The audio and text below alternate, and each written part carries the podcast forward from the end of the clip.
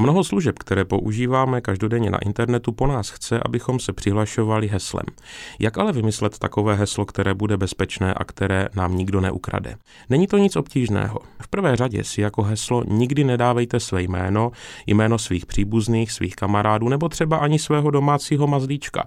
Všechna tato hesla jsou totiž snadno odhadnutelná a bylo by velmi jednoduché vám na ně přijít. Nejlepší bezpečné heslo je takové, které kombinuje velká a malá písmena s čísly a má nejméně osm znaků. Také by se nemělo dát odhadnout ze slovníku, z telefonního seznamu nebo například z novin. Jak si ale zapamatovat bezpečné heslo?